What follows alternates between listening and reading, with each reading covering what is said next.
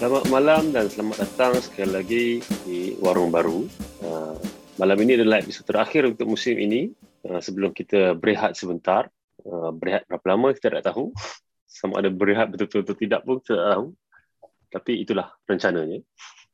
Uh, dan bersama saya, Padrul dan saudara Luffy malam ini. Uh, untuk malam ini, kita ingin melihat dan berbincang tentang hala tuju dan hala asal ekonomi Malaysia dan jalan ke hadapan setelah COVID-19. Dan bersama kita malam ini untuk berbincang tentang isu-isu yang agak boleh dikira berat ini adalah Profesor Jomo Kwame Sundaram, nasihat penyelidikan di Khazanah Research Institute. Uh, Profesor Jomo bukanlah seorang yang tidak ada kenali di Malaysia. Bukan calon-calon. Ya, dan terima kasih kerana sudi bersama kita malam ini. Uh, pengalaman beliau bukan saja di Malaysia, John, beliau juga banyak bekerja di uh, badan-badan antarabangsa uh, dan pernah menjadi penolong setiausaha agung uh, PBB untuk pembangunan ekonomi. Dan itu salah satu di antara banyak lagi jawatan-jawatan lain yang uh, pernah beliau sandang. Kalau nak tengok biasa, nak baca CV dia satu-satu, lama jugalah. Ha, itulah. Jadi satu session cakap tentang CV saja. Tapi tak apa. Yang tahu-tahu, yang tak tahu boleh ambil tahu. Um, dan seperti biasa, sebelum kita pergi kepada isu yang kita nak bincangkan pada malam ni, kita ada update dulu tentang isu yang ingin kita kongsi yang telah berlaku dalam tempoh terdekat. Isu pertama yang ingin kita sebutkan adalah tentang pimpinan baru. Ditulis ini oleh kawan saya Lutfi, zaman berlalu pemimpin bertahan. Apa maksud kau ni? Yang pastinya bukan pemimpin yang baru lah. Dia pemimpin semua, uh, apa kata, tak lapuk di zaman. Tak lekan dia tak lapuk. tak lapuk di zaman. Ya. Yeah. Evergreen. Dan malam-malam ini kita hari ini kita dapat berita yang mantan Perdana Menteri ke-8 sudah menjadi ketua atau pengerusi um, National Recovery Council. Hmm. Apa nama dalam bahasa Melayu dia tu? Majlis Pemulihan Negara. Majlis Pemulihan yeah. Negara versi kerajaan ya, bukan Majlis Pemulihan Negara versi Mahathir. Ada bezanya di yeah. situ. Ya. Yeah. Maknanya kita ada kerajaan dan kita ada majlis tu yang dibina oleh kerajaan yang sama. Dia dia macam apa? Uh, provisional IRA, the real IRA. Tak, dia macam fake Insta dengan real Insta. Aduh, Finsta dengan Rinsta. Barulah. Oh. Generation Z sikit ke ni? Oh, betul betul betul betul. Ya, jangan jangan guna references daripada tahun 70-an ataupun 80-an. uh, dan chairman ini katanya adalah pangkat bertaraf menteri eh. Jadi sebenarnya memanglah kita ada kerajaan yang sebiji dan kerajaan yang kita ada sebulan lepas. Memang betul-betul pimai-pimai tangku. Berbalik kepada yang kau cakap tentang usia. So, Perdana Menteri ke-9 kita ni adalah sebenarnya antara yang termuda. Yang baru 60 tahun. Tapi di belakang dia masih orang-orang tua yang macam kau cakap tadi melangkau yang apa usia apa warga emas. Warga emas dan ini bukan sekadar di dalam parti politik kerajaan, parti politik membangkang bersama dan juga di badan-badan lain bersama. Betul. Jadi apa masalahnya? Mungkin orang muda Adakah semua bodoh kita lah. perlu orang muda? Sebab kalau kita tengok contohnya Bernie Sanders bertanding, tua dia. Joe Biden ni pun tua. Jeremy Corbyn pun dulu masa tanding, tua juga. Tapi diorang ni antara orang yang mendapat sokongan anak muda lah. Tapi di Malaysia ni, adakah kita punya situasi sama ataupun tidak. Dalam contoh-contoh yang kau bagi tadi, rata-rata mereka mereka itu membawa gagasan yang berlawanan dengan apa apa apa yang kita boleh kata mainstream establishment politics bincangkan. Uh, dan betul dalam tak semestinya seseorang itu seorang pemimpin itu muda dia akan membawa satu gagasan yang lebih baik contohnya ini mungkin kali pertama kita menggunakan Singapura sebagai contoh negatif. Ialah di Singapura bila dia ada ha, lapisan-lapisan lapisan-lapisan pemimpin yang menanti untuk naik tangga kerajaan mereka semua telah disosialisasikan dengan uh, satu gagasan pemikiran tua. Yang sama lah jadi dia tidak adalah perbezaan sedikit sebanyak untuk pastikan you know, uh, orang tak terlalu marah um, atas sebab-sebab suasana tetapi dia punya corak pemikiran dia punya ideologi walaupun kita konon-kononnya dah pasca ideologi adalah sama pasca sebenarnya itu yang paling sedih sebenarnya kita bukan pasca kita tak sempat nak pre ideologi pun dia ideologi itu tak akan tak akan gaib. Dia cuma sama ada kita nak panggil ideologi atau tidak. Ha? Untuk untuk mengaku tak ada ideologi itu sendiri satu ideologi. Masalahnya bukan dia orang macam parti di Malaysia ni, bukannya mengaku tak ada ideologi. Dia orang tak tahu dia orang ada ideologi ke tidak. Dan, dan itulah ideologi dia sebenarnya. Dan, dan itu juga masalah bila kita nak fikir pasal pemimpin muda, pemimpin tua kerana dengan tidak adanya satu pola pemikiran yang jelas ha, dan semuanya ber, berkita berkita you know di di di, di kalangan personality personality tertentu apa yang boleh ditawarkan oleh pemimpin yang baru? Bila apa yang ditawarkan hanyalah muka baru tapi tak ada idea yang baru. Ya. Dan mungkin kita tidak boleh salahkan dia orang satu peratus sebab kita punya budaya satu budaya melawan dalam dalam persatuan itu boleh kata tidak digalakkan lah. Siapa yang kita punya budaya apa orang kata clannish tribalism dalam persatuan itu kuat. Ah, pada masa yang sama cara kita macam kita ah, kita pernah cakap pasal benda ni betul kita tidak ada budaya untuk tidak bersetuju ya yeah. itu masalah lah nah itu masalah sebab kalau kalau kita tidak meng, me, membenarkan ruang untuk tidak bersetuju dalam persatuan dalam persatuan politik lebih-lebih lagi. Ha. Jadi bilanya apanya ruang untuk orang nak nak sampaikan pendapat, nak luahkan perasaan? Radio. Itu yang masing-masing buat podcast. Oh, masing-masing buat podcast. Eh. Tidak, tali, tali, telefon pukul 10 malam. Ya, anda sekarang bersama. Aduh. Tapi betul lah. Macam aku ada tengok satu video daripada apa nama ML Studio. ML hmm. Studio yang banyak buat YouTube video tu kan. Ya, yeah. shout out to Mak Luffy. Wow. Oh, ML tu Mak. Ah, ML tu Mak Luffy. Oh. Tapi ada satu video ni yang aku tengok tak habis. Tapi aku tengok tak habis tu sebab aku jadi macam sakit hati tengok lah. Okay, alright. Thank you shout out. Ha, tak sebab dalam video tu, video tu bertujuan untuk rakyat yang tengok video tu biar politik di tengah politik dia kita jangan campur sebab katanya orang yang bijak pandai ni dah masuk politik so biarlah mereka yang berfikir tentang politik kita tak payahlah nak duduk bising kerajaan ni gagal ke kerajaan ni tak gagal ke bagi aku ini terbalik kot dengan apa yang kita duk cakap lah sebenarnya kan kita tak boleh letak kat tangan dia orang sebenarnya kita sendirilah yang kena decide tak bolehlah kita rasa kita ni tak pandai dan dia orang lebih pandai dan semua keputusan bagus dia orang je yang boleh buat kita tak reti tapi, tapi Plato akan setuju Oh sialah sebab Plato rasa diri dia dalam elit. Kan? Ini terbalik. Orang yang dekat luar ni kata, oh biarlah orang elit yang buat. Kan? Biar kita, kita ni rakyat bodoh, kita tak tahu apa, kita biar aja pemimpin yang buat. At least Plato nampaklah juga dia punya nak mengupkan diri sendiri dia tu kan. Dan nak menyenangkan kerja dia lah. Bila dia tak payah nak deal dengan orang lain. Tapi ini kita terbalik. Maknanya kita sendiri menghambakan diri sendiri lah. Dan kita kena kaji balik lah apa tujuan kita ada kita hidup dalam demokrasi. Mungkin ada orang yang tak kisah ataupun tak mahu hidup dalam demokrasi. Tetapi sekurang-kurangnya cubalah faham apa maksudnya untuk hidup dalam untuk adanya sistem demokrasi dalam dalam dalam diri dalam negara kita. Uh, orang sini kalau tanya demokrasi dia punya jawapan majority rule. Itu je yang dia faham. Tak salah. Tetapi sangat salah. I mean ada ada ada betulnya tetapi eh, bukan itulah segala-galanya in kan? practicality kan? itu yang ha. berlaku itu yang tapi berlaku. in principle demokrasi bukan tentang majority rule betul itu yang sedih bila kita menganggap impractical tu adalah the essence so kita membiarkan bila yang berlaku itu salah dia dia macam kita kalau tapi sebab tapi, in, ini last ha. episode kita dan kita tak ada peluang untuk mengomel uh, untuk se, sebeberapa masa selepas ini uh, kita kena acknowledge juga satu masalah dalam isu ni. Sebab kita boleh cakap, oh orang muda, gagasan baru apa semua. Tetapi antara halangan utama ialah struktur dan sistem sedia ada. Yeah. Sama ada dalam persaingan politik antara blok kerajaan dan blok pembangkang. Mm-hmm. Dan saluran-saluran yang wujud hari ini. Lah. Jadi macam mana? Macam mana nak pecahkan? Macam mana nak pecahkan? Bagi aku, orang muda kena rampas.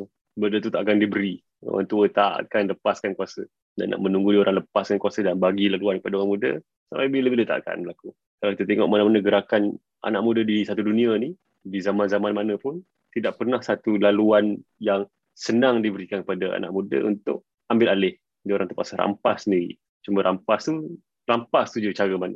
Cara tenang ataupun cara yang agak kasar dan chaos. Itu je lah aku rasa. Dan pergi kepada topik kedua yang kita nak sebut tentang isu terkini. Topik yang anak muda diberi perhatian yang sangat tinggi berkaitan dengan akta hasutan. Dalam banyak-banyak benda, ini yang dia dapat.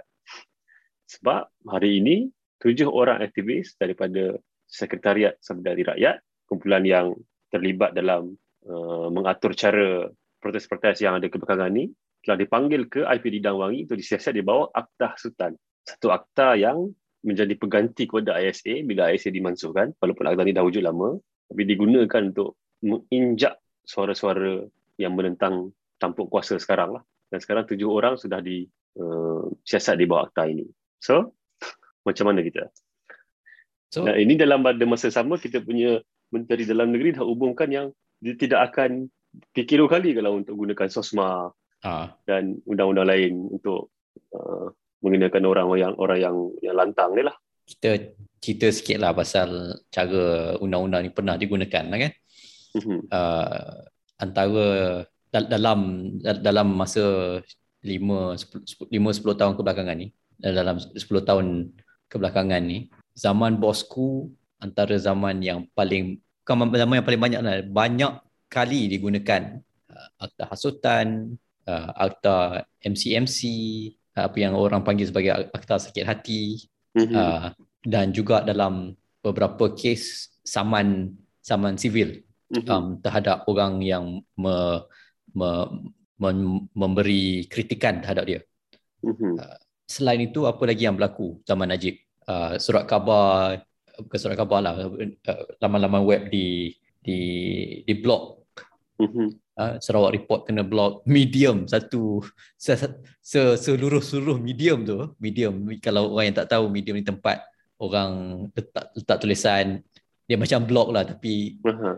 tapi orang tak panggil blog sebab dia bukannya blog whatever lah tapi basically satu medium tu kena block sebab Sarawak Report letak juga Benar dia punya post kat situ um, TMI kena block The Edge The Edge yang own TMI betul kena uh, jadi kita jangan terkejut aku rasa kalau benda-benda ini akan berulang semula. Mm-hmm. Um, kalau orang akan sebenarnya bukan kalau lah kita dah nampak uh, Amin Landa, Enaha kena dah kena, kena film film network. Uh, kena siasat sebab filem uh, Chili Powder and Thinner. Mm-hmm. Uh, seperti mana dulu Zuna kena charge berapa, berapa banyak charges eh, yeah. untuk kartun-kartun dia. Mm-hmm aku rasa antara benda impact paling besar ialah terutamanya di kalangan aktivis muda ialah dia akan me, melemahkan semangat lah. sebab yeah. uh, orang yang tak orang yang tengok daripada luar yang setakat baca berita uh, tengok update dekat Twitter orang kata berat mata memandang berat lagi bahu yang memikul yeah. tension uh, selang, selang sehari nak kena pergi dan wangi phone kena rampas. Phone, phone kena, rampas. kena rampas. hari ni. Ha, phone kena rampas hari ni. Uh, ada yang setengah tu phone uh, mungkin bukan kali pertama phone kena rampas dan bukannya rampas lagi dua kan. Dia, ya, kata, kena ambil terus. Tak tahu sampai bila sebab dah jadi bahan bukti. Biasanya tak pulangkan dah. Tak pulangkan dah, ya. Rasanya ha. macam Fahmi Reza tak pulangkan dah. Phone, laptop ke phone ke Bukan ada seorang yang dapat balik satu phone. Tapi tak tahulah macam kebiasaannya memang diambil dan dia bukannya cepat dapat balik lah. Ya. Uh, dan benda-benda ini akan bawa masalah lah. Lagi-lagi kalau bila dia mula gunakan sosma macam mm-hmm. yang mhm. pernah di, dibuat terhadap Maria Chin, Anthony Loke tahun 2016. Yeah. Uh, dan yeah. aku rasa cuba kau cerita sikit pasal sosma sebab ini bidang kau juga ni. Aduh, kau ni aku tak nak sebut-sebut pasal bidang-bidang ni.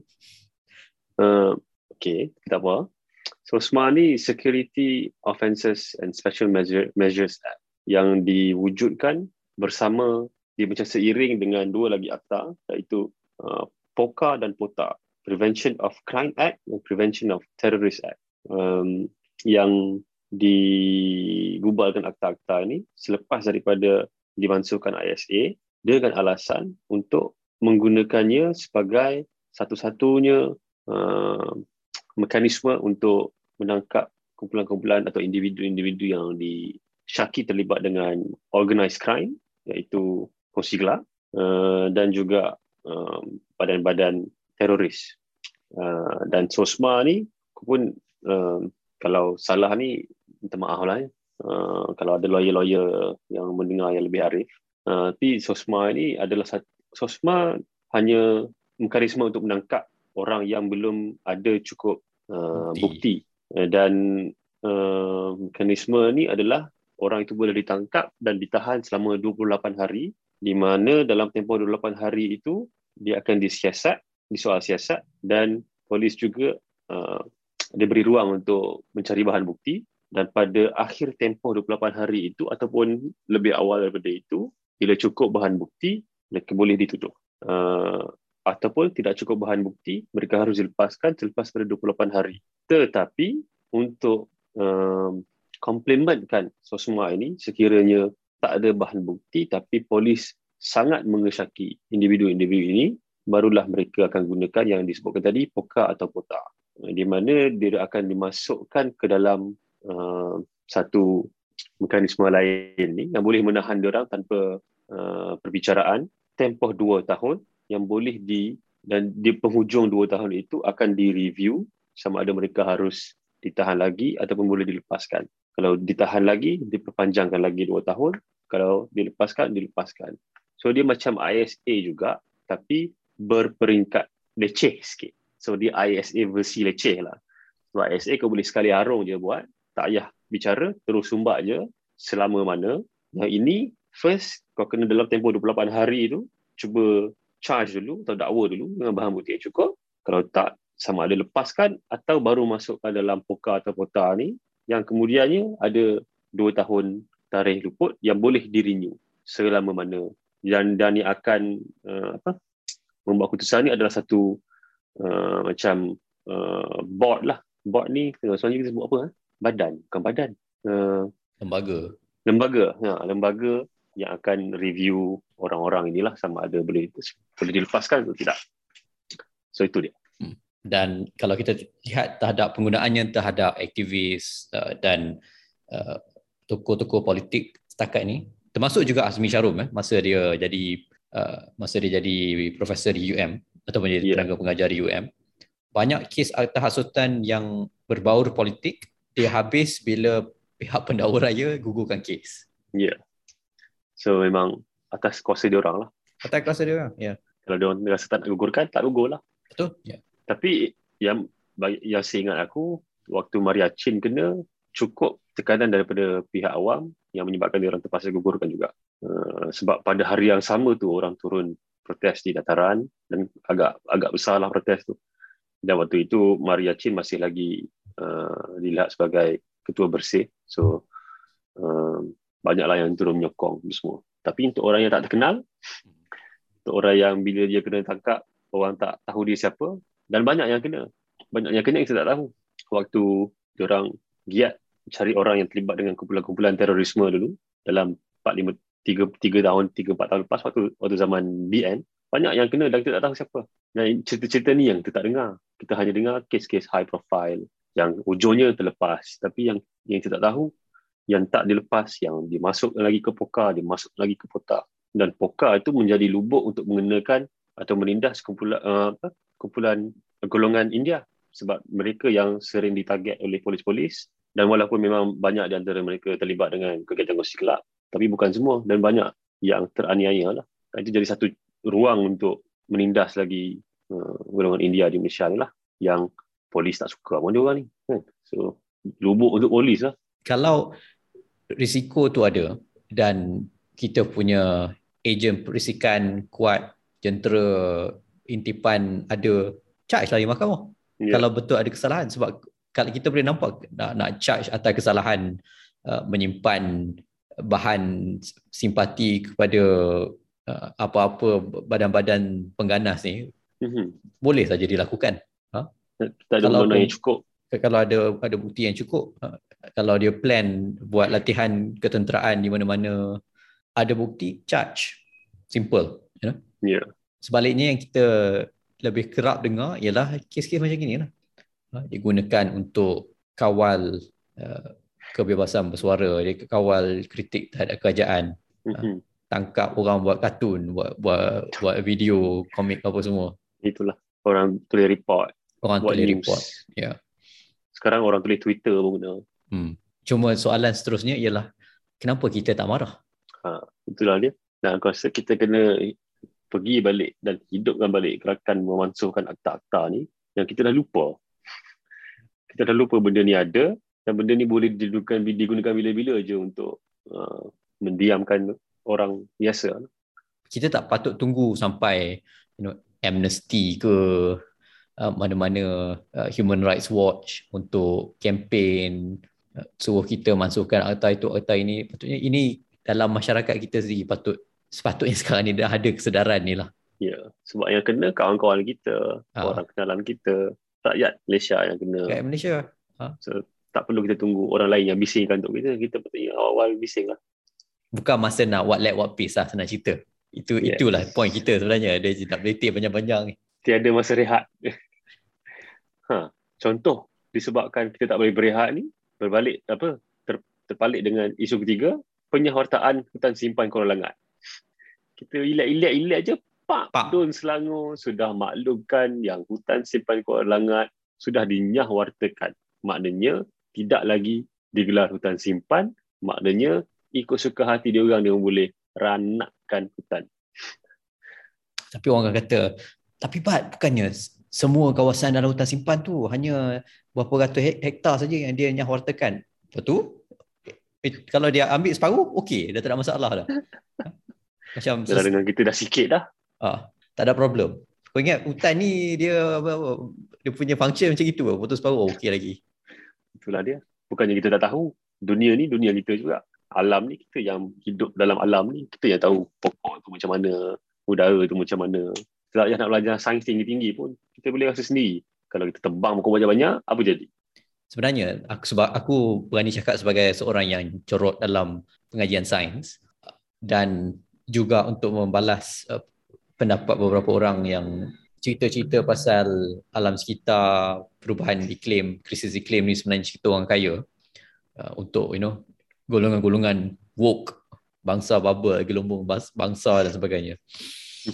Sebenarnya tidak. Sebab contohlah bila banjir kilat kat Kuala Lumpur, siapa yang paling teruk kena? Orang kaya ke? Itulah dia. Orang kat Damansara Heights ke? Orang Bukan. rumah berbukit tinggi. Ah, Dia tak Orang di banjir. atas bukit. Ah, Yang duduk tepi sungai ni siapa? TPR. Kampung-kampung. Kawasan-kawasan rumah teres. Yang duduk tepi sungai. No, yang akan kena. Itu yang di kota. Yang di luar kota. Yang hilang pantai. Yang Hmm. hilang mata pencarian daripada alam. Nelayan-nelayan. Petani-petani. Orang asli. Orang asli hilang hutan. Dan jangan lupa lah binatang, pokok-pokok semua.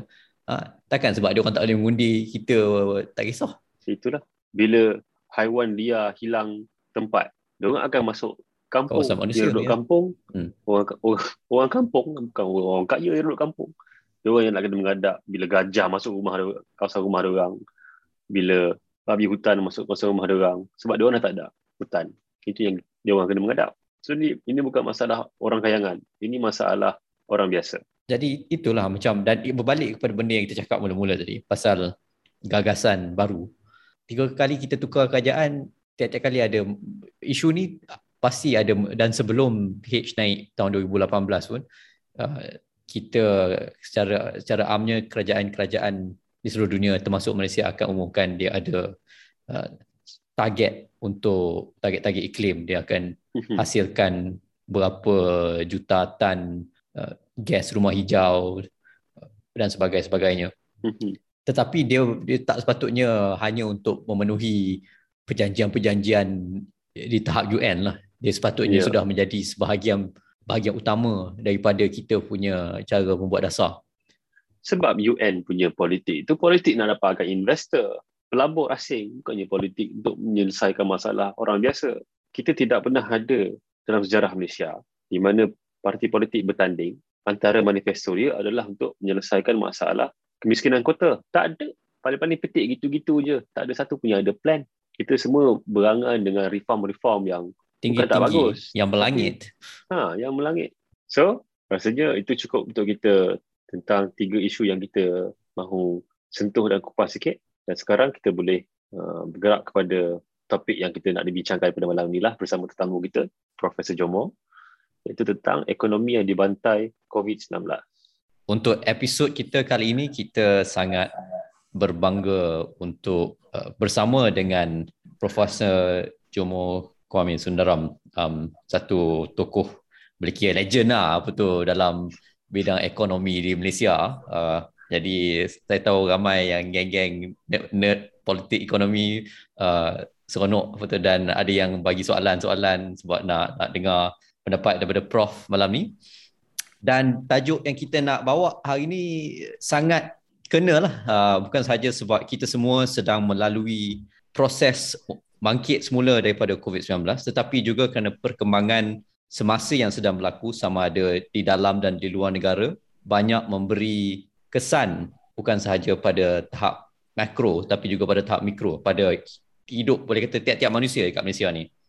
Um, jadi seperti biasa sebelum kita teruskan mendengar pandangan dan pendapat daripada Prof Jomo kita bagi sedikit mukadimah lah tentang apa benda yang sedang berlaku. Uh, seperti yang disebut tadi sejak badai COVID-19 melanda keadaan ekonomi negara telah merosot dan seperti yang pernah kita bincang dalam episod terdahulu paras gaji pekerja telah menurun, uh, sumbangan industri kecil dan sederhana IKS kepada ekonomi juga telah menurun sebanyak 7.3% dan bukan setakat keluaran menurun, bukan setakat hasil menurun tapi juga kelangsungan mereka sendiri sama ada dia boleh survive atau tidak, sama ada dia ada duit um, juga juga telah terkesan dengan teruk. Um, dan terutamanya untuk bisnes-bisnes kecil, peniaga-peniaga kecil, dia walaupun namanya kecil tapi kesannya besar kepada negara sebab hampir 40% daripada KDNK negara uh, bersumber daripada sektor ini dan boleh kira 50% lah tenaga kerja Malaysia ni datang daripada sektor IKS.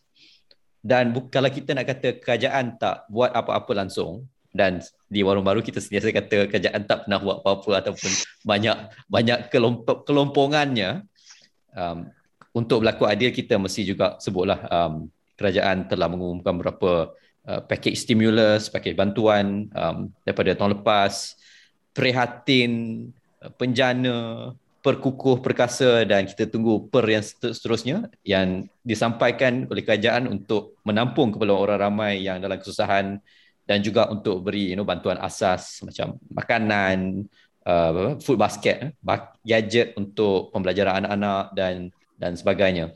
Tetapi yang kita dapati setelah hampir setahun setengah lah by now daripada PKP pertama pada March 2000 eh 2020 kita masih lagi menghadapi banyak masalah asas atau masalah yang dasar apa yang malah sekarang ni lebih keruh lah sebab orang yang dulu yang ada simpanan sekarang ni dah dah kering.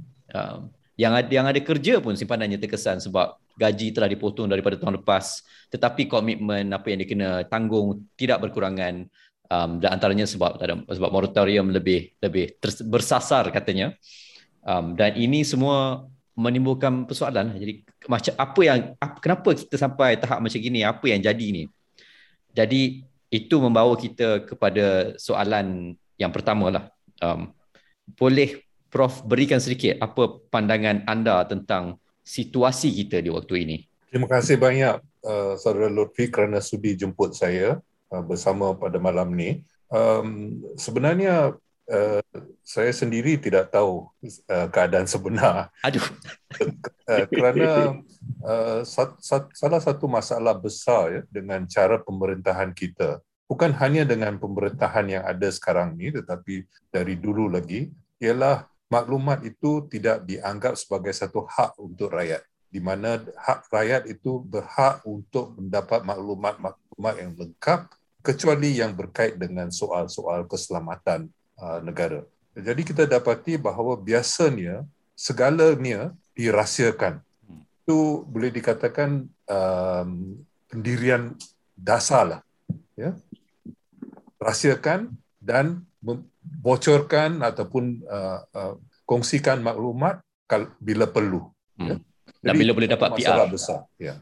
Jadi misal, untuk untuk melihat sama ada keadaan ini makin teruk atau uh, uh, makin baik, uh, satu soalan yang penting ialah berapa ramai yang sedang diuji ya berapa ramai daripada uh, mereka yang di yang dipercayai mungkin uh, telah uh, uh, virus itu telah jangkit pada mereka itu uh, sedang diuji jadi ang- kalau kita tidak uji uh, angka-angka mungkin rendah ya tetapi kita tipu diri sendiri kan jadi ini masalah yang pernah wujud pada satu ketika ada banyak uh, sebab-sebab yang diberikan misalnya tidak boleh dinafikan bahawa ujian PCR itu adalah ujian yang agak mahal.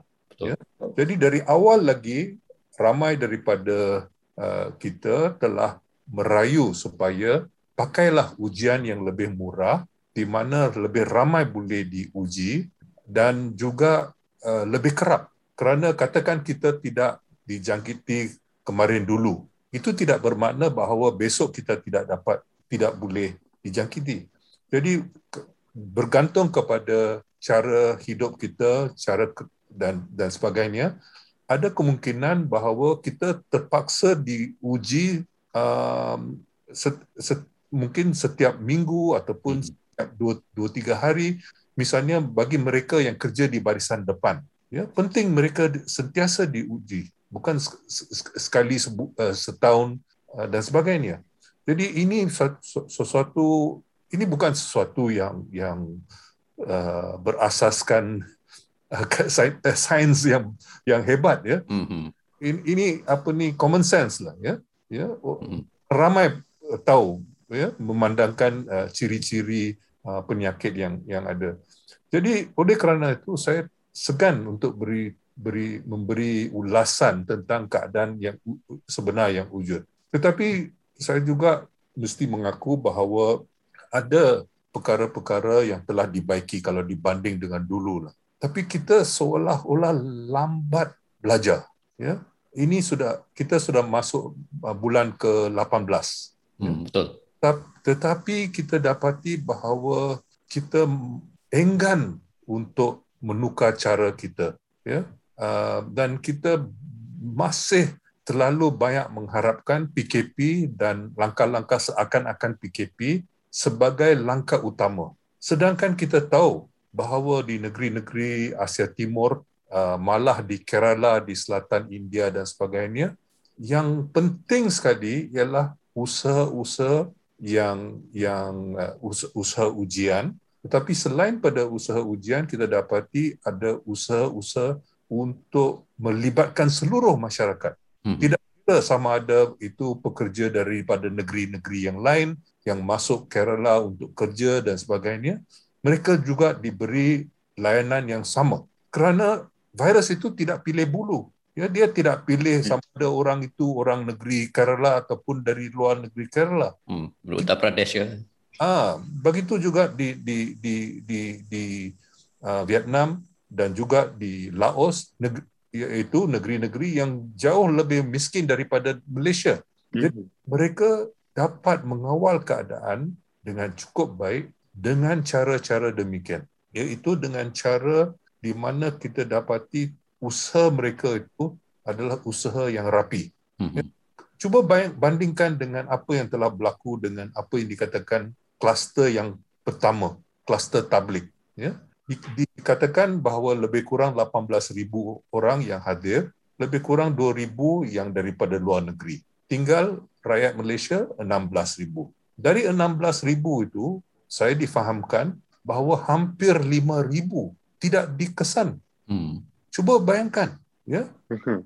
Tidak boleh dinafikan bahawa pekerja-pekerja pegawai-pegawai dalam Kementerian Kesihatan cukup sibuk ya dengan banyak kerja-kerja yang lain. Jadi sepatutnya kalau ada pendekatan yang melibatkan seluruh pemerintah, misalnya mungkin pihak polis ya yang yang sudah pandai meng, meng, mengintip uh, misalnya kongsi uh, dia ada capaian di di apa di siap penempatan. Ah jaringan dadah sebagainya. Mereka ini ada pengalaman yang, yang yang cukup cukup ini. Ya jadi mereka boleh bantu dalam hal ini ya. Bukan hanya uh, peranan polis hanya untuk tangkap orang yang melanggar peraturan. Rakyat Malaysia juga keliru. Apa artinya SOP. SOP itu sebenarnya di Malaysia ni sama dengan peraturan. Mhm. Tapi dipanggil Hmm. SOP. Jadi istilah SOP itu tidak boleh dipakai dengan maksud yang tepat. Ya. Jadi Ya. keliru ya. Jadi kita dapati di Malaysia ni kadang-kadang kita banyak um, tendang gol masuk gol sendiri ya. Hmm. Buk- ya. Jadi kita dapati bahawa kita seolah-olah bodoh sombong lah ya, tak mau belajar dan tak nak mengaku bahawa proses ini adalah sesuatu di mana seluruh dunia sedang belajar ya. Apa yang kita tahu misalnya pada bulan Mac uh, tahun sudah sudah berubah ya misalnya dulu banyak yang cak, yang cakap pasal uh, herd immunity Ya. Mhm. tapi sekarang kurang yang cakap tentang herd immunity kalau dulu dikatakan 70% adalah sudah mencapai herd immunity sekarang dengan adanya varian delta dan sebagainya perbincangan itu sudah berubah. Jadi kita mesti kita mesti uh, ya tidak ketinggalan zaman ya. Kita sepatutnya uh, sedar tentang perkembangan perkembangan dalam pengetahuan. Dan pengetahuan itu tidak semestinya kita se- setiap perkara baru kita mesti menemui di Malaysia dulu ya. Kita boleh belajar dari negeri lain. Tidak perlu kita apa ni ada pepatah Inggeris reinvent the wheel ciptakan roda semula ya Mhm. kita belajar daripada orang lain. Misalnya sebagai contohlah, pada bulan Jun tahun sudah didapati bahawa apa yang dikatakan gelombang kedua di Singapura adalah Mhm. kerana pekerja-pekerja asing. Tetapi apa cara mereka menangani masalah itu? Bukan dengan mengkambing hitamkan pekerja asing sehingga mereka terus nak hilangkan diri kerana takut kena tangkap dan sebagainya Mhm. tapi memberi perhatian kepada ke- keadaan hidup mereka. Mengapa mudah uh, apa ni virus itu jangkit di kalangan mereka dan sebagainya. Jadi dengan cara demikian mereka dapat mengatasi uh, gelombang kedua. Sepatutnya kita belajar dari itu. Tetapi sebaliknya kita di sini mengkambing hitam, hitamkan pekerja-pekerja asing dan jangan lupa pekerja asing di Malaysia ni dekat sekat satu per tiga daripada tenaga kerja di di Malaysia. Mhm. Mhm. Tapi uh, Mania, apa justifikasi pemerintah di Malaysia ni yang memang daripada dulu sampai sekarang uh, memang tidak berminat untuk uh, berkongsi data? Apa justifikasi yang sering diberi? Uh, kalau dulu ya, kalau dulu sebelum pertengahan tahun 80-an boleh dikatakan bahawa dari segi apa yang dianggap rahsia di Malaysia ni kebanyakannya berkaitan dengan rahsia, uh, dengan soal keselamatan dengan erti kata uh, tradisional lah ya Mhm. soal ketenteraan, polis dan sebagainya ya.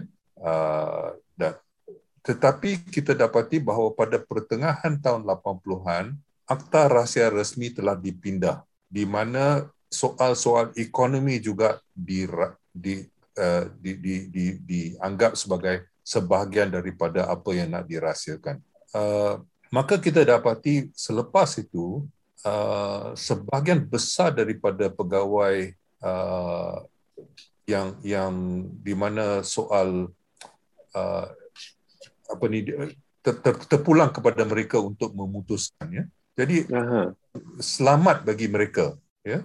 Yang selamat bagi mereka rahsiakanlah ya daripada membuka uh, uh, daripada uh, umumkan uh, uh, data-data itu.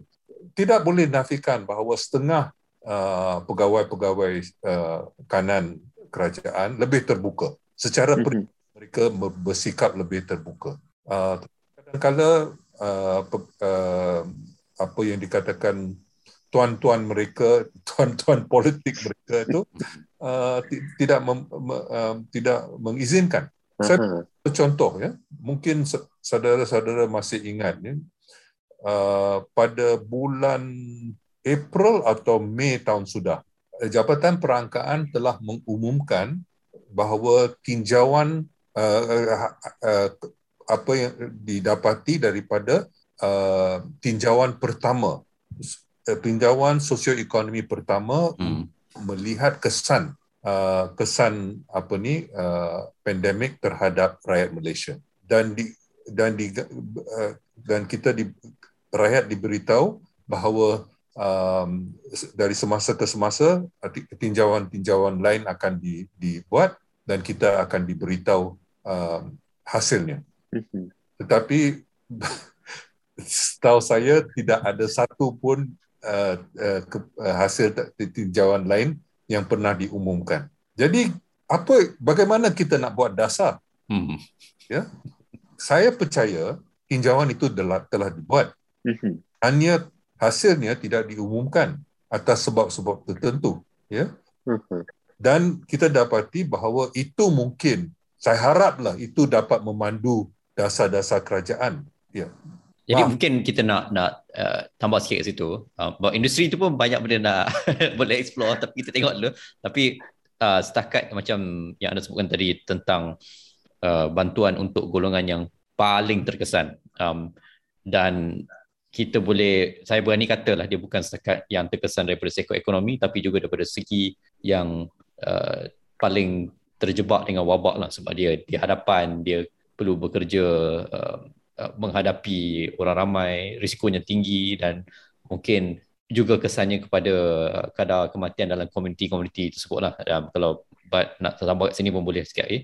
um, tapi daripada segi perlindungan sosial yang ada untuk dalam masyarakat kita um, secara amnya uh, adakah ia mencukupi buat masa ni? Uh, memang tidak mencukupi tetapi kalau tidak tidak patutlah kita menafikan ada bantuan tetapi bantuan itu bukan sama rata dan seperti saya uh, tekankan tadi uh, mereka yang yang saudara gunakan istilah paling terkesan ya uh, paling terkesan itu saya tidak tahulah apa nak, apakah itu istilah yang paling tepat ya. Mm-hmm. Sebab katakan ada dua orang ya. Satu yang dalam uh, golongan-golongan yang kita pakai di Malaysia ini sebenarnya tak tak berguna lah. Sebab kita banyak ikut apa yang di, di, di, di, disarankan oleh Bank Dunia ya. Mm-hmm.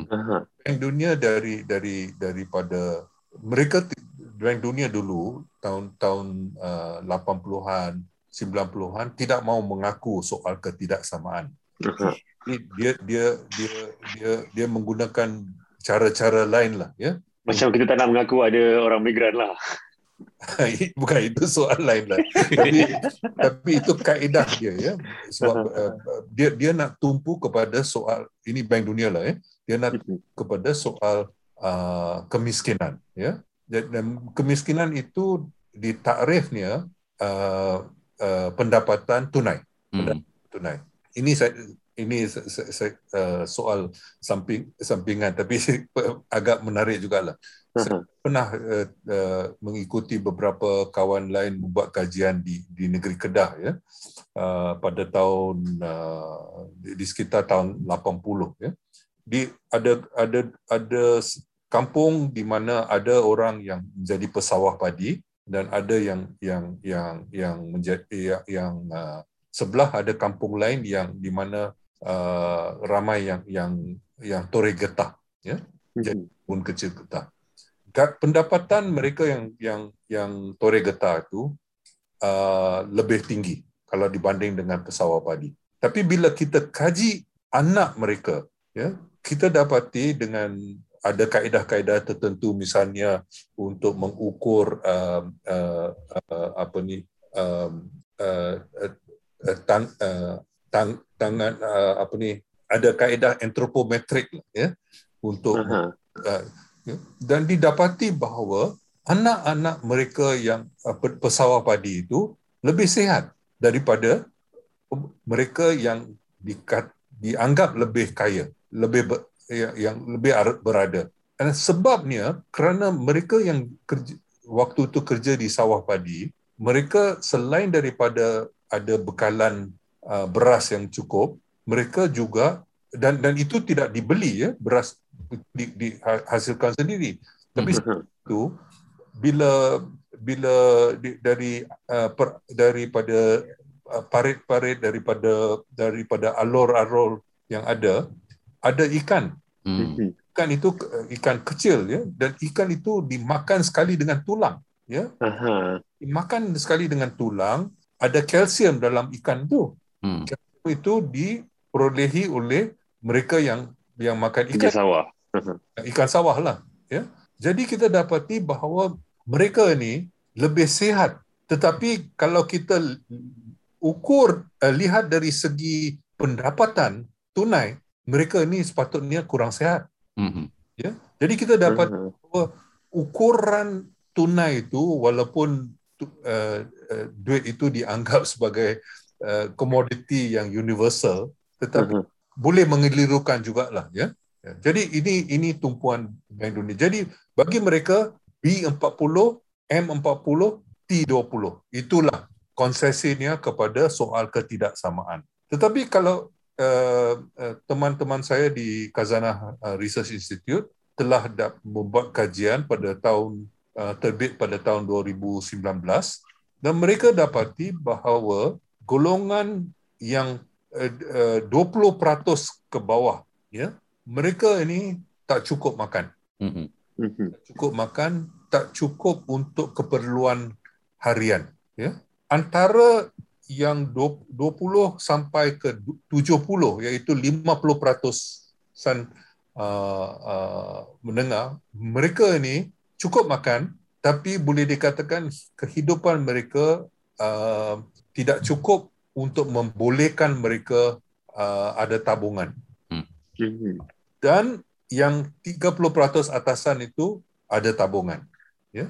Tetapi sekarang dengan berlakunya pandemik apa yang telah terjadi? Yang 20% di bawah itu barangkali dalam golongan yang kita bincang tadi iaitu golongan buruh yang yang yang yang paling terhina lah ya. Mhm.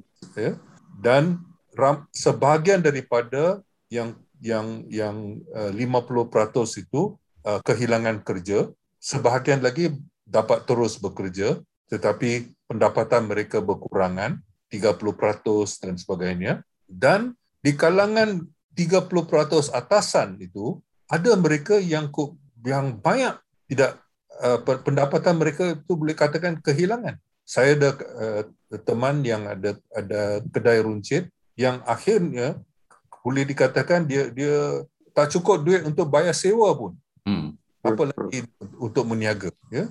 Jadi kita dapati bahawa uh, jadi pendapatan dia jatuh daripada 5000 sampai uh, ku- kurang pada 1000 jadi uh, siapa yang paling terkesan? Mereka yang yang gaji se- 5000 jatuh kepada pada kurang pada 1000 ataupun mereka yang pen- pernah dapat uh, 2000 tetapi uh, uh, sekarang mu- mungkin dapat seri, uh, 1200. Mhm. Jadi jadi Aha. istilah itu terkesan itu kadang-kala tidak dapat menangkap lah ya se- ko- uh, keadaan yang agak agak kompleks ini ya. Di Mhm. mana kesannya. Jadi kita dapati bahawa kebanyakan rakyat Malaysia ni uh, telah mengalami tekanan ya, kebanyakan. Tetapi tidak boleh nafikan juga ada mereka yang telah kaya raya secara langsung ataupun secara tidak langsung ya, seperti juga pada peringkat dunia. Sambil dunia mengalami COVID ada 3 bilioner yang yang kejar siapa yang masuk angkasawan yang menjadi angkasawan uh, pertama. Naik ke langit. Ha, nak jadi Jadi ahli, kita- ahli kayangan. Ya, jadi kita dapati bahawa ini yang sedang berlaku di dunia ya.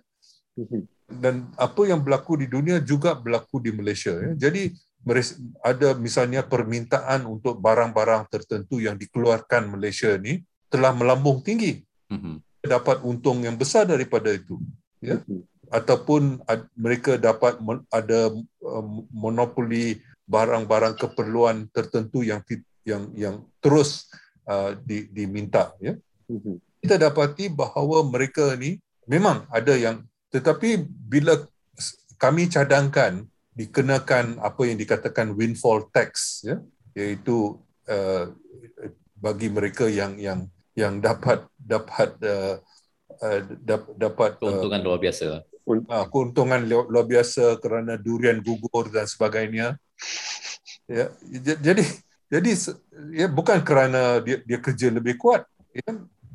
Jadi kita dapati bahawa di Malaysia ni sudah banyak kali bila harga minyak petroleum meningkat melambung tinggi ada uh, uh, Petronas mesti bayar lebih Mhm. syarikat lain juga. Bila minyak kelapa sawit melambung tinggi, begitu juga. Tetapi atas sebab-sebab yang tidak di, pernah dijelaskan, kita diberitahu bahawa oh tak adil lah.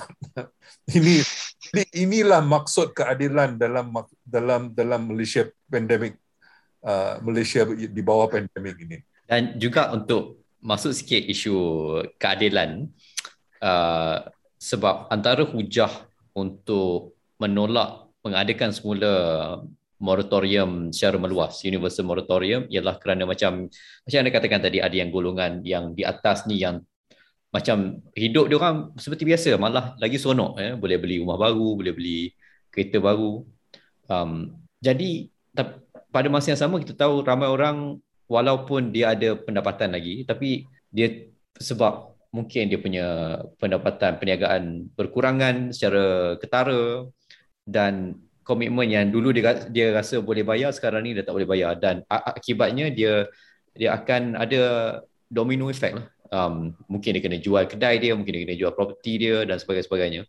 Jadi sekarang ni ada some kind of relief orang kata moratorium bersasar tetapi pada masa yang sama kita tak tahu adakah adakah itu cukup lah basically.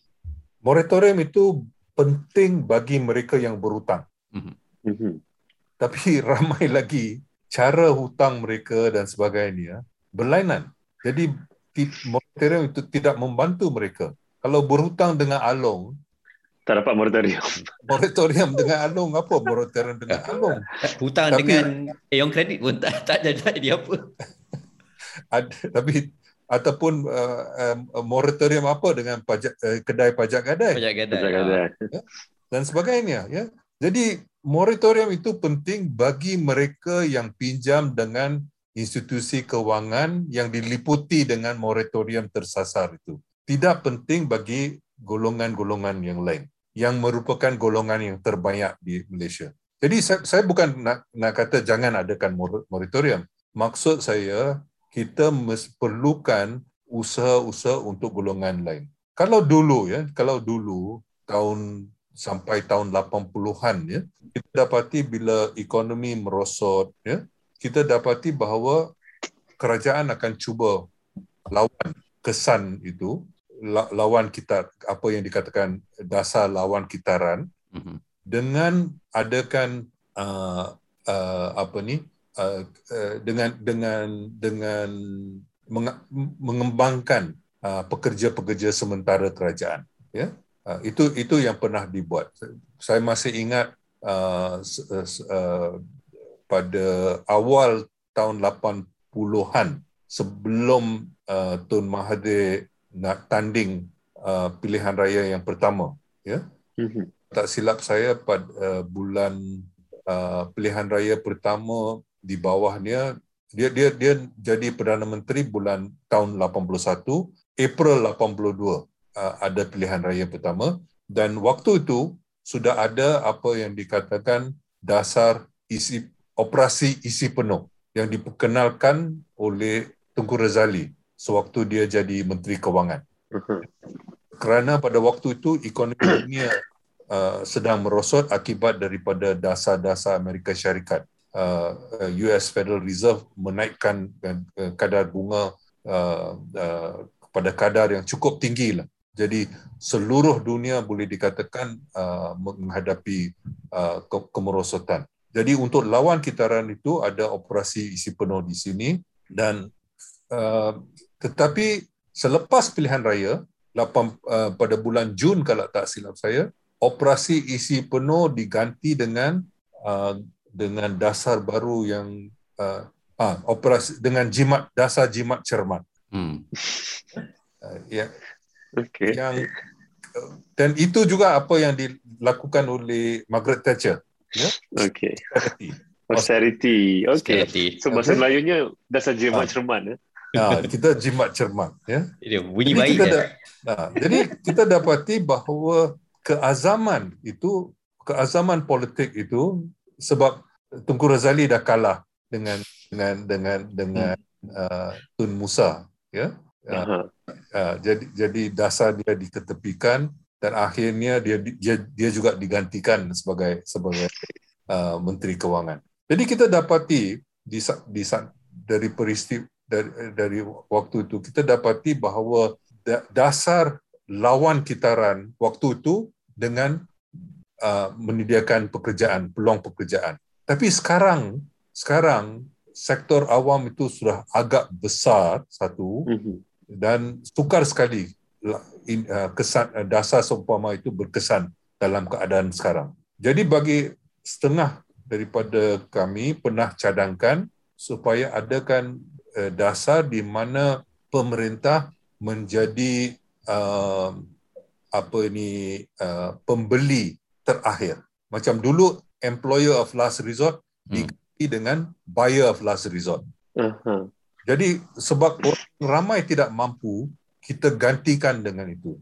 Jadi de- dengan dengan, dengan perbelanjaan daripada pihak kerajaan. Misalnya untuk uh, untuk makanan dan kita boleh memastikan sekarang terlalu banyak bahan makanan di Malaysia ni bukan hanya beras diimport diimport dari luar negeri. Kenapa kita, tidak kita membantu pekebun pe- uh, uh, petani-petani dengan membanyakkan permintaan untuk makanan-makanan yang lebih berzat. Misalnya sayur, sayur-sayuran. Ya. Mhm. Kita kurang makan sayur. Kalau waktu waktu saya mula kerja dulu selalu bila pergi makan makan ada ulam semua. Sekarang susah sekali nak nak dapat ulam dan itu pun mahal. ya. Jadi kita dapati bahawa makanan kita kurang berzat dan sebahagian besar daripada penyakit kita ya selain daripada COVID berkait dengan makanan. Makanan Mhm. kurang berzat ya ada ada sama ada dari segi uh, vitamin ataupun dari segi mineral ya. Jadi ramai sekali misalnya hampir separuh daripada uh, perempuan yang masuk umur haid ya tidak cukup uh, apa ni iron Hmm. dalam, darah mereka Mhm. dan ini menjadi masalah besar ya jadi bila mereka akan beranak nanti ya bila uh, kahwin dan ada nak beranak kita dapati bahawa uh, apa ni masa, banyak masalah lah yang akan timbul itu satu contoh saja ya dan ada masalah-masalah lain sebaliknya kita dapati makanan yang telah disubsidikan sampai lebih kurang lima tahun sudah gula Mhm. Ya. Ya, jadi kita dapati bahawa apa yang digalakkan dan apa yang yang yang tidak digal, yang tidak dibolehkan terbalik ya makanan yang lebih berzat itu tidak digalakkan sedangkan makan ma- makanan-makanan yang yang yang ber, berbahaya pada ke, ke, kesihatan kita itu di, di uh, digalakkan Mhm. subsidikan. Dan begitu juga bila kita adakan skim skim makanan dengan syarikat uh, besar, Mhm.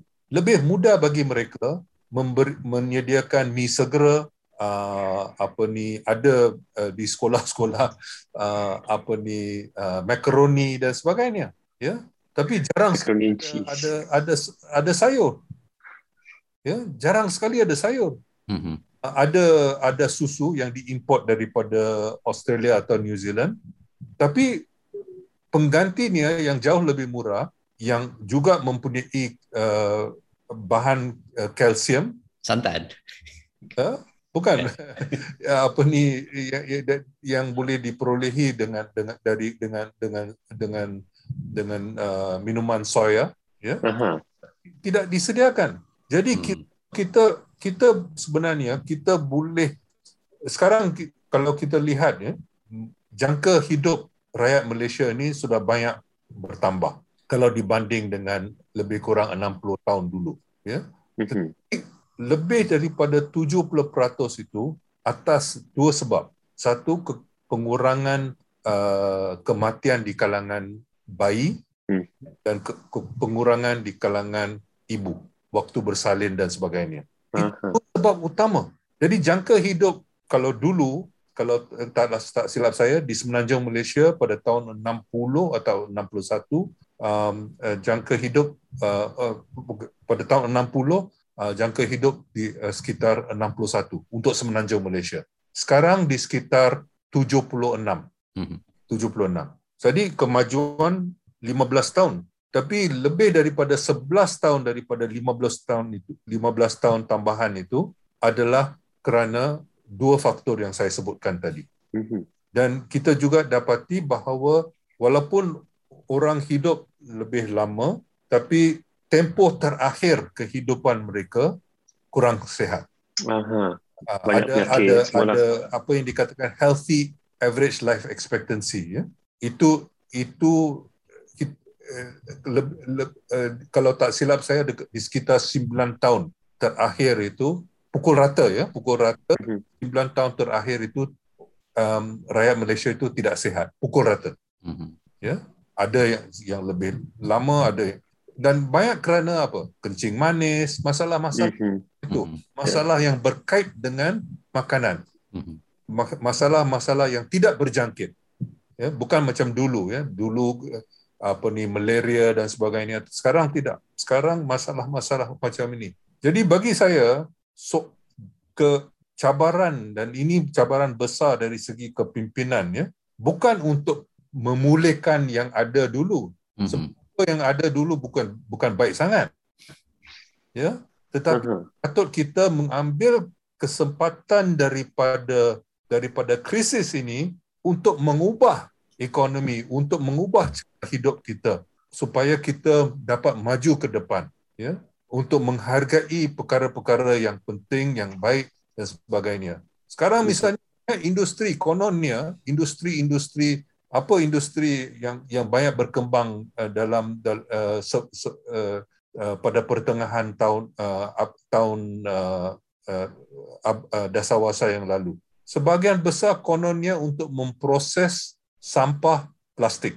Mhm. Ya, ratusan industri yang kononnya. Apa yang mereka buat? Didapati bahawa 85% itu dimasukkan dalam tanah. Hmm, Lambat lah.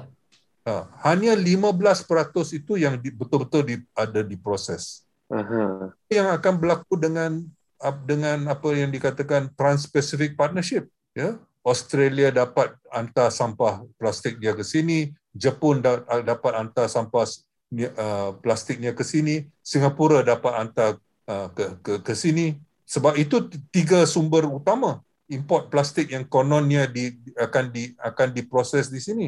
Mhm. Cuma bukankah itu juga akan bagi peluang kepada syarikat Malaysia untuk ber, untuk meluaskan perniagaan mereka lah di pasaran-pasaran tu? Ialah kalau itu ca- cara kita nak nak me- me- membangunkan ekonomi kita dengan dengan kutip sampah.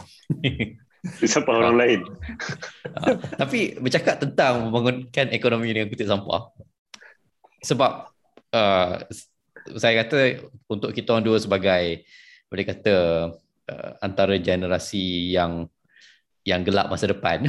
Kita kita tak tahulah kira macam apa apa jalan apa apa yang ada untuk Malaysia daripada segi peluang peluang pekerjaan pe- perkembangan ekonomi. Uh, sebab uh, sekarang ni kalau kalau seseorang tu ada degree sekalipun ada master sekalipun uh, kebarangkalian yang besarnya dia tidak akan mendapat kerja yang yang kita boleh kira sesuai dengan level pengajian dia. Um, dan pada masa yang sama kalaupun anda dalam sektor profesional uh, dia punya uh, per- perkembangan kerjaya pun tidak seberapa lah dan juga peningkatan gaji pun tak naik banyak. Um, jadi se- sebelum ni kita banyak jugalah kupas pasal uh, structural issuesnya apa semua. Tapi mungkin daripada segi dasar dasar ekonomi tu sendiri kira apa apa apa benda yang boleh dibuat untuk keluar lah daripada orang kata uh, untuk keluar daripada zaman kitaran yang tak, kitaran, tak, tak ah. sihat ini. yang tersihat Uh, sebab bagi saya apa yang telah dicuba lebih kurang uh, 50 tahun sudah ya iaitu perindustrian itu saya rasa amat penting ya kita membangunkan ada membangunkan industri. Tetapi yang apa yang sedih kita membangun kita mengharapkan membangunkan industri dengan pelaburan asing. Kita mm-hmm. sekali memikirkan bagaimana untuk memajukan industri kemampuan teknologi kemampuan industri Malaysia ya. Dan usaha yang ada malangnya gagal. Kerana dari tiada apa pun kita sampai ke langit ya dengan misalnya dengan dengan projek kereta hmm.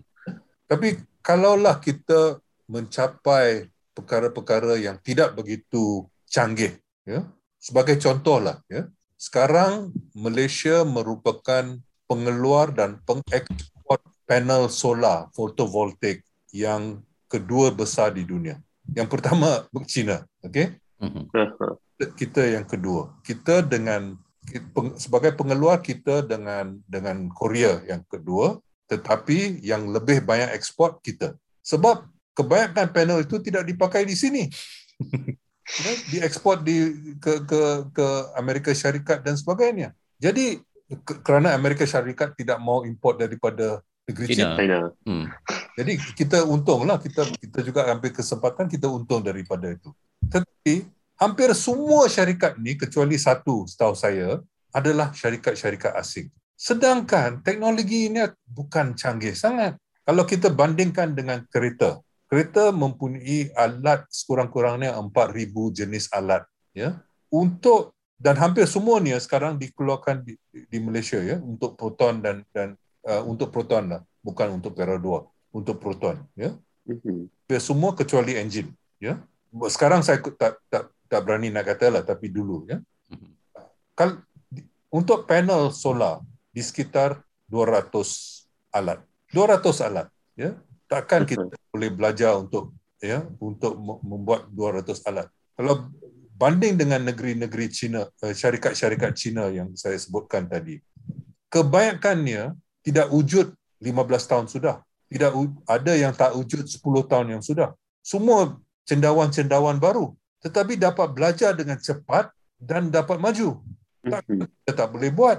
Kita boleh bangunkan syarikat drone. Hmm. Tak, kita tak boleh buat ini. Ya, Jadi sepatutnya kita memberi perangsang dan membolehkan syarikat perusahaan-perusahaan Malaysia untuk memajukan ini. Tetapi kita dapati seolah-olah perusahaan-perusahaan tempatan dianaktirikan. Pelabur-pelabur asing yang diagung-agungkan.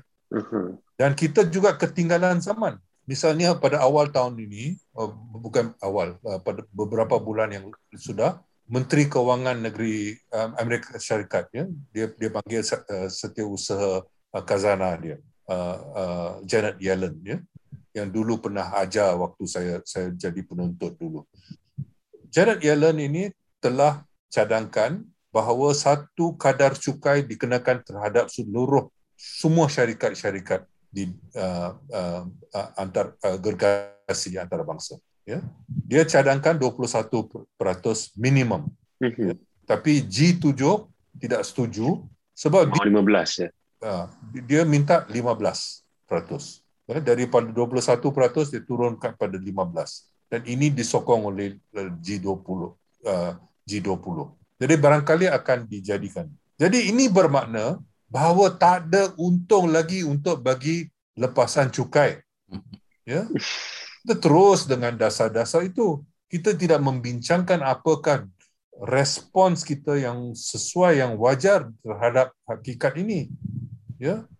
Dan kita dapati bahawa misalnya saya pernah uh, uh, uh, uh, baca satu kajian di negeri Tanzania di Afrika. Di Afrika sekarang pengeluar emas yang terbesar Afrika Selatan. Dua Ghana.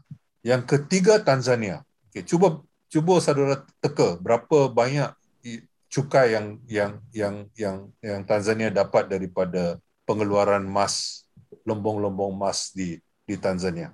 Ulfi, teka. Tiga persen? Tiga persen. Ha. Badrul, Badrul macam mana? Aduh. Ya. Bagi lima persen. Lima persen. jawapan dia bodoh salah. Jawapan dia negatif. Ah, negatif. Aduh. Oh. Rugi je. Sebab kerajaan Tanzania mensubsidikan I see. asing. Aha. Ya, dia dinasihatkan oleh Bank Dunia jangan kenakan cukai, eh, jangan kenakan cukai untuk menggalakkan pelaburan asing. Ya, Aha. dan, Dan di bagi samping subsidi. itu, di samping itu dia beri subsidi dengan menyediakan infrastruktur dengan dibayar oleh rakyat Tanzania. Hmm. ya subsidi untuk pelabuhan subsidi untuk uh, ke, uh, kereta api sebab uh, apa ni uh, biji biji emas itu berat kan Hmm. jadi dia tidak proses di Tanzania dia bawa keluar ya jadi sebab Aha. Itu sebabnya ada ada ada kereta api di di di Ulu Kelantan kereta api di Ulu Kelantan bukan kerana British sayangkan rakyat Ulu Kelantan Hmm. sebab dulu disangka ada banyak emas di sana. Oh. Jadi untuk keluarkan emas itu susah, berat. Kena pakai kereta api lah. Ni sampai go sampai Go Musang lah kan dia punya train station. Bukan sampai tumpat lah, tapi Sampai dia, tempat yes ya. dia melalui Kuala Kerai. Keluar kerai, gua usang semua. Ah, ya. Sem- Semacam kereta api pertama di Malaysia. Masih ingat, saudara masih ingat ya? Dari mana? Dari Taiping ke Port Well. Mhm. bukan kerana sayang rakyat Tai- Taiping ya tetapi kerana nak keluarkan biji timah daripada Taiping daripada daripada apa ni kawasan Larut sampai ke Port Well untuk dibawa ke Pulau Pinang ataupun Singapura ataupun Perai Aha. jadi kita ini ini kenyataan daripada sejarah ya 100 tahun ini belak, sudah berlaku ini lebih pada 100 tahun ya tapi dia ini penasihat-penasihat asing ini menipu kerajaan-kerajaan dunia Sampai sekarang. sampai sekarang ini Tanzania ini baru berlaku saja abad ke-21 Mhm. Bukan bukan abad ke-19 abad ke-21 ya Okey. Jadi ini ini kenyataan ya di, di, di ya. Satu lagi ya, kita dapati ada orang yang cakap pasal soal uh, perubahan per, perubahan uh, Iklim. climate change Mhm. dan bumi dan sebagainya. Ini semua penting, tapi orang kata ah itu itu masalah barat lah, itu masalah dunia. Sebenarnya di Malaysia kalau di negeri Kedah dalam tempoh lima tahun kebelakangan ini sudah dua kali musim menanam itu dibatalkan kerana kekurangan air di empangan pedu. Hmm. Tidak di Mhm. perhatian, tidak dibincang oleh siapa mana-mana pihak secara terbuka dan implikasinya ya. Jadi ini yang yang sedih lah ya. Kita dapati bahawa masalah-masalah alam sekitar dan sebagainya yang menjejaskan kehidupan kita sama ada dari segi pemakanan yang saya sebutkan tadi ataupun dari segi alam sekitar, pencemaran alam sekitar dan sebagainya. Atau dan ada lagi ya misalnya sekarang boleh dikatakan hampir semua makanan sama ada ikan ataupun uh, sebahagian besar daripada ikan dan dan sebahagian besar daripada uh, uh, ayam dan dan juga uh, daging semua dibela dengan menggunakan uh, apa ni uh, uh, antibiotik yang berlebihan. Mhm. Dan ini sudah ada, tentu ada ada jangka uh, ada implikasi jangka pandang ya sudah di, menurut satu kajian untuk kerajaan uh, uh, UK mereka jangka bahawa 10 juta orang akan meninggal dunia akibat daripada penggunaan antibiotik yang berlebihan dan implikasinya juga bukan setakat itu saja Mhm. katakan kita sudah biasa dengan dengan menggunakan dapat makan antibiotik melalui makanan kita. Jadi bila kita memerlukan antibiotik misalnya ada pembedahan dan sebagainya, antibiotik itu kurang berkesan. Mhm. Mhm. Jadi implikasinya cukup besar tapi kita tak beri perhatian. Saya haraplah dengan adanya ya kita dengan adanya satu menteri kesihatan baru kita tidak akan lawan uh, Sains. lawan lalat lalat daripada Spanyol ya, dan sebagainya. Uh, tapi betul lah macam fly, ya. macam Prof kata kesan-kesan ya. Macam kalau Badrul di sini ada ada antara orang yang terkesan dengan perubahan iklim sebab rumah dia dekat Terengganu nak masuk Oh, laut. ya. Saya ada rumah keluarga dekat tepi pantai di Terengganu. Di mana? Yang dulu di Terengganu, di Batu Rakit. Okey.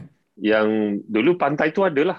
Hmm. hmm. Sekarang ni pantai tu memang dah di... Maknanya sejak 2 tahun ke 3 tahun kebelakangan ni memang dah rasanya berbelas rumah dah terpaksa dah hilang Ah. di kawasan kampung tu. Dia memang dah jatuh ke laut dah rumah dia tu. Hmm. Uh, dan rumah family saya tu kebetulan sebab ada kubur. Di sebagai kubur itu segala penduduk kampung memaksa kerajaan negeri dan siapa-siapa untuk pastikan kubur tu tak terkesan. So dia last minute buatlah semacam-macam benda untuk menahan ombak apa semua tu. So setakat ni terselamatlah tapi di keliling semua tu dah hilang dah pantai. Dalam masa 2-3 tahun kebelakangan je.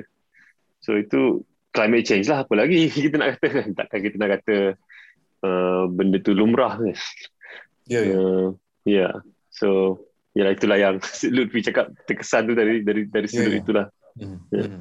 Ya. Dan se- sebahagian besar daripada kawasan-kawasan tepi pantai akan terkesan. Ya. ya yeah. saya dia beritahu ada seorang kawan jurnalis ni dia beritahu di Perlis sahaja Hmm. dalam masa tempoh kebelakangan ni 2 km pantai sudah hilang Dua kilometer. 2 km. Saya tak tak tak check tak check tapi kawan jurnalis yang orang sana lah dia cakap Bukan. dalam dua, masa 2 tahun dua, dua kilometer ke darat ataupun dua ki- ke darat ke darat. dia kata ya Oh, itu si bukan bukan panjang 2 Apa km tu sir ialah, ya. ke darat Ya, ya. ha Hmm. so tapi memanglah memang macam Prof cakap tadi tu ini isu-isu yang memang kurang mendapat perhatian dan nak baca berita tentang ni pun sangat susah kita cuma dapat anecdotal punya punya information saja daripada orang-orang kampung dan orang setempat saja Tapi kalau kita tengok TV, ya, perbincangan di TV, itu juga jarang sekali ada perbincangan semacam ini. Dengan adanya media sosial, ada peluang-peluang baru lah. Ya. Tetapi Mhm.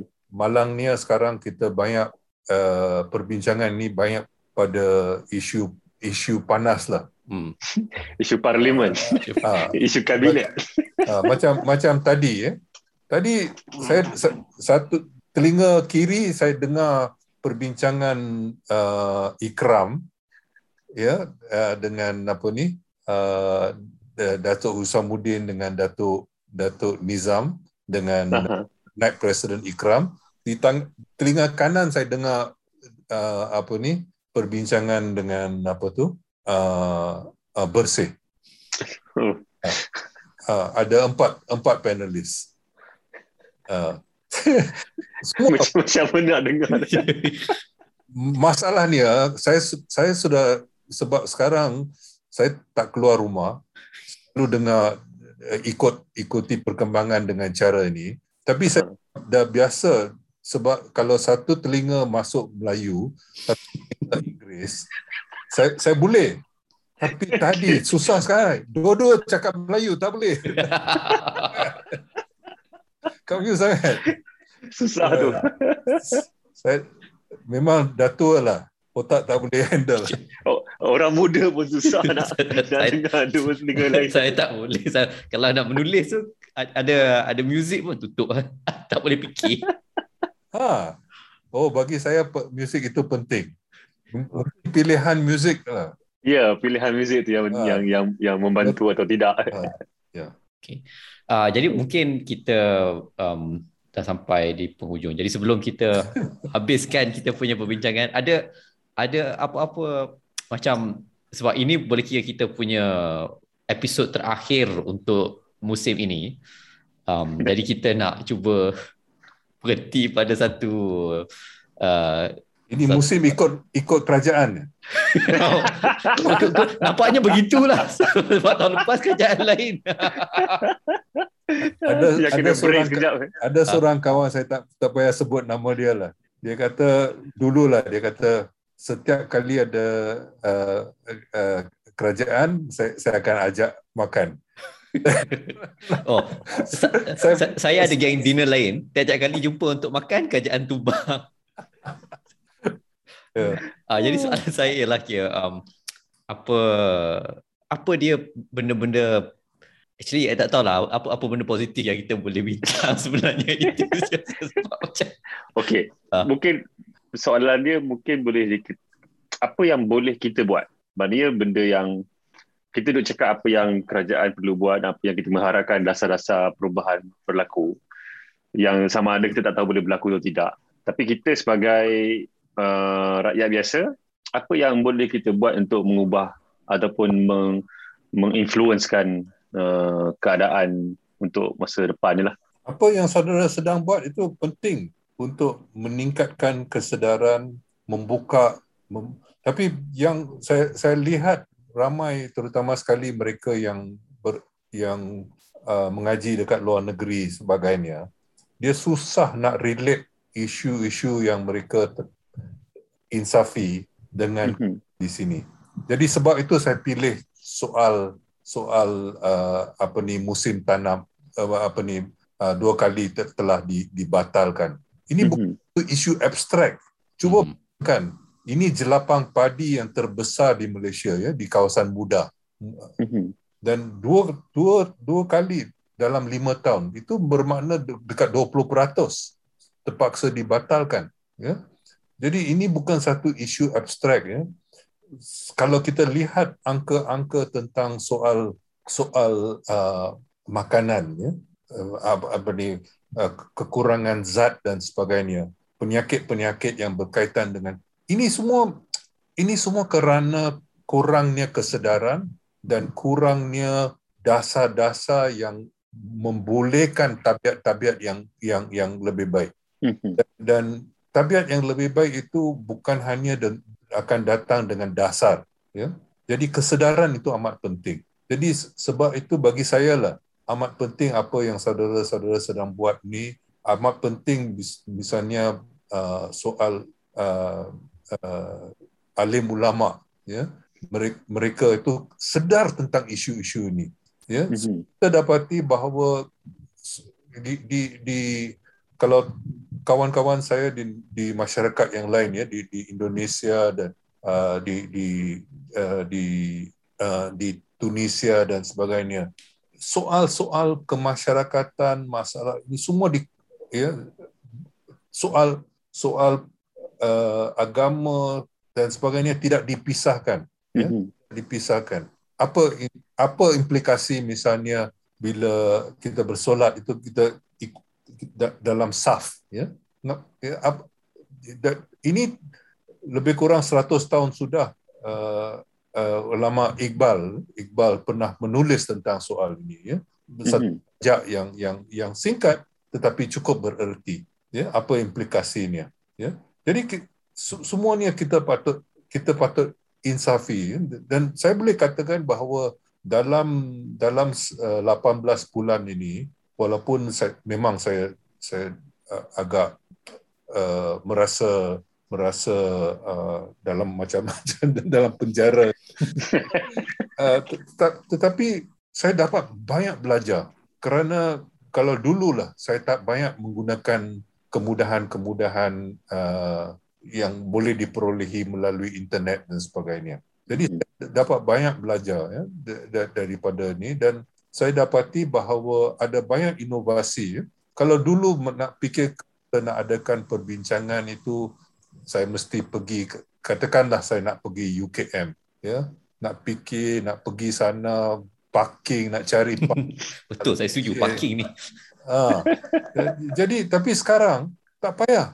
Kita boleh buat melalui Zoom dan sebagainya. Jadi, bagi saya, ini semuanya akan mengubah cara hidup kita panjang kita dah cerita tadi ya. So daripada kita awal kita dok komplain pasal ekonomi pelabur ah lepas kita dengar daripada prof pun lagi punya masalah ni bukannya masalah 5 tahun ya. 5 tahun 10 tahun punya masalah 20 30 tahun. 30 tahun lebih pada umur kita lagi. Sedih. Tapi macam-macam mana pun seperti biasa kita akan uh, bagi sedikit iklan lah. Cuma kali ni kita lain sikit sebab kita akan minta duit. Uh, ini mungkin episod terakhir untuk musim ini tapi Warung Baru akan terus bergerak melalui wadah-wadah kami uh, sama ada social media ke blog Warung Baru ke ataupun Clubhouse ke, tengoklah mana kita rajin. Um, tapi kita nak ucap terima kasih lah kepada semua pendengar, penyumbang yang telah kongsi, beri sumbangan, saranan kepada Warung Baru. Um, semua sokongan anda sangatlah kita hargai. Jika anda belum, boleh sertai Patreon kami di www.patreon.com slash warung baru dan seperti biasa kongsikan episod ini kepada rakan-rakan dan musuh-musuh anda. Terutamanya musuh-musuh Terutamanya anda. musuh anda. Eh. Especially kalau yang mana yang jenis buat duit atas angin. Uh, oh, rosakkan, uh, bagi dia uh, rosakkan alam sekitar. Uh, anda juga boleh sampaikan cadangan dan komen anda melalui saluran-saluran media sosial kami di Facebook dan Twitter sokongan anda akan menjadi sumber kekuatan rakyat. Ya ke? Aku pun tak tahu sebenarnya. Itu ter, ter, terlebih yakin kau ni. Yalah, at least adalah satu sedikit sumber optimism. okay, so sesi terakhir seperti biasa kita ingin dapatkan cadangan-cadangan sama ada uh, muzik ataupun cadangan filem ataupun cadangan buku. Jadi kita boleh mula dengan Prof dulu. Prof, apa cadangan Prof? Sekarang banyak dengar apa ni, Zafar Yusof. Pernah oh. dengar Zafar Yusof? Orang, orang Tunisia. Oh, tak, tak pernah dengar. Ya. Ada seorang lagi, nama dia Anwar Ibrahim. Ah, Anwar Ibrahim saya pernah dengar. Dia Ud kan? Ah, ya. Zafar Yusof. Anwar Ibrahim lain ya? Anwar Ibrahim dia Anwar, A-N-O UAR tak silap ejaan dia. Ya, ya betul. Ah. Dan Ibrahim itu tidak ada I. Ah. Ibrahim saja. Ibrahim. Ibrahim. Uh, apa ni Zafir Yusof juga pakai main ud.